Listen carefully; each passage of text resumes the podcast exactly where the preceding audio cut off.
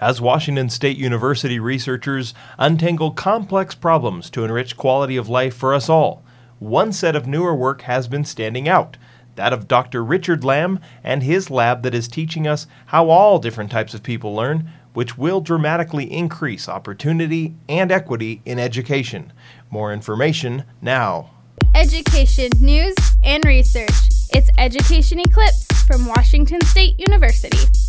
And thanks so much for joining me on another edition of Education Eclipse. I'm your host, Brandon Chapman, and today I've got a very special guest with me. It's Richard Lamb, who is an assistant professor of science education measurement here at Washington State University's College of Education. He's also the director of the Neurocognition Science Laboratory. So, uh, Dr. Lamb, Neurocognition Science Lab, that makes my brain hurt.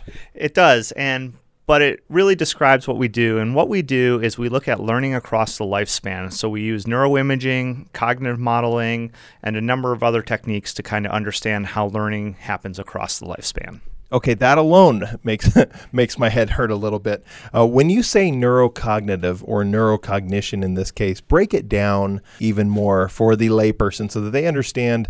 It obviously deals with the brain, but break that down when you say from the entire lifespan what, what you're talking about. So we're interested in understanding how people learn from birth essentially to death.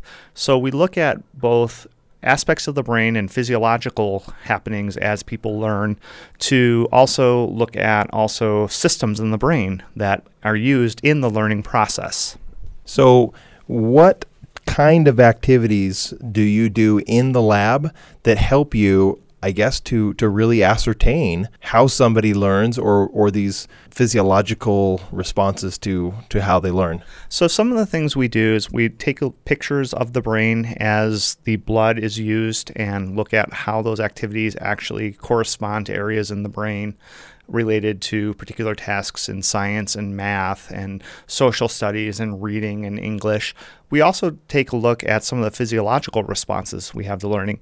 What happens when you're to your pulse as you're learning something? What happens with your blood pressure? Where are you looking? What are you doing? All of those little things that maybe we subconsciously know about, but don't actually measure most of the time when we're in an educational environment. So you're saying that you, you would be able to measure if a child got a 2 plus 2 and they knew the answer versus they got a problem in math that they don't know how to solve or they think they don't know how to solve it and you can see what kind of response that is? Absolutely. We can look at when that child knows the answer, how excited they get. We can see what areas of the brain they're using in answering that question. And even when they don't get the question correct, where they're processing the information and how they're actually processing that information. Now I've actually seen the lab. It's it's pretty interesting. I've seen all the contraptions that get hooked up to people and and have in fact been able to be hooked up myself. What'd you find in my brain? Nothing.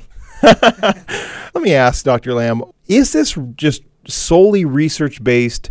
Is it service based? I mean, could school districts or, or ESDs or any anybody like that come in to this lab or, or is it maybe both? So it's really both. We have researchers across the university that make use of the lab, and we have several ESDs and superintendents who all, who have come down to take a look at what the lab can do for the local school districts, helping teachers with professional development, storing data, processing data, looking at how students learn and the things that actually occur in the classroom. So you say these school districts come down, they look at, at the possibilities. So what is the value to them? I mean, are we able to to help them? Have they come in and said, "Yes, this is this is absolutely perfect for us"? Yes, several of the school districts are very interested in having their teachers come to us, uh, look at the ways in which the teachers are using te- teaching techniques and understanding how they actually impact the student. That's one aspect that the school districts are very interested in. They're also interested in these smart classroom environments we have, where we have cameras, sensors, microphones, all this type of stuff placed around the classroom in an effort to get at how the students are learning pieces of information. We also have several physiological measures that we can hook up as teachers are teaching. In addition, we have a data center which has huge amounts of storage, huge amounts of processing capacity for big data sets, say the size of the state of Washington, national uh, data sets, and even really large international data sets that where we want to do comparisons across cultures, across groups, across countries. And all this is done in, in a lab that's about uh, 500,000 square feet, right? It's about right. I've been in there. It's amazing what you can do with with very little space, but it, it is so complex.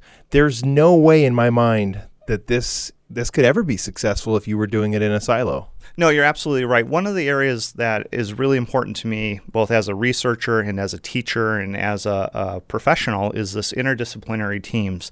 So we pull from across the entire university, across neuroscience, psychology, education, communications, English, um, you name it, almost any discipline is represented in the lab.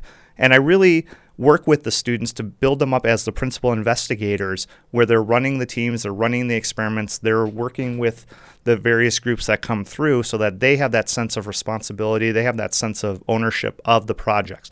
I'm there to consult and assist, and they're really the ones that are running the projects. So student involvement in this case is is huge. It sounds like you're doing a lot of that. Absolutely. You know, without the students are really the next generations of researchers, they're the next generations of principals, of teachers, and so we need to work with them to build those tools that they need as they move out into the world in those capacities.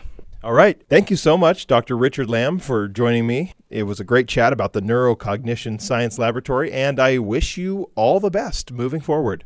Thank you very much, Brandon. I appreciate the time.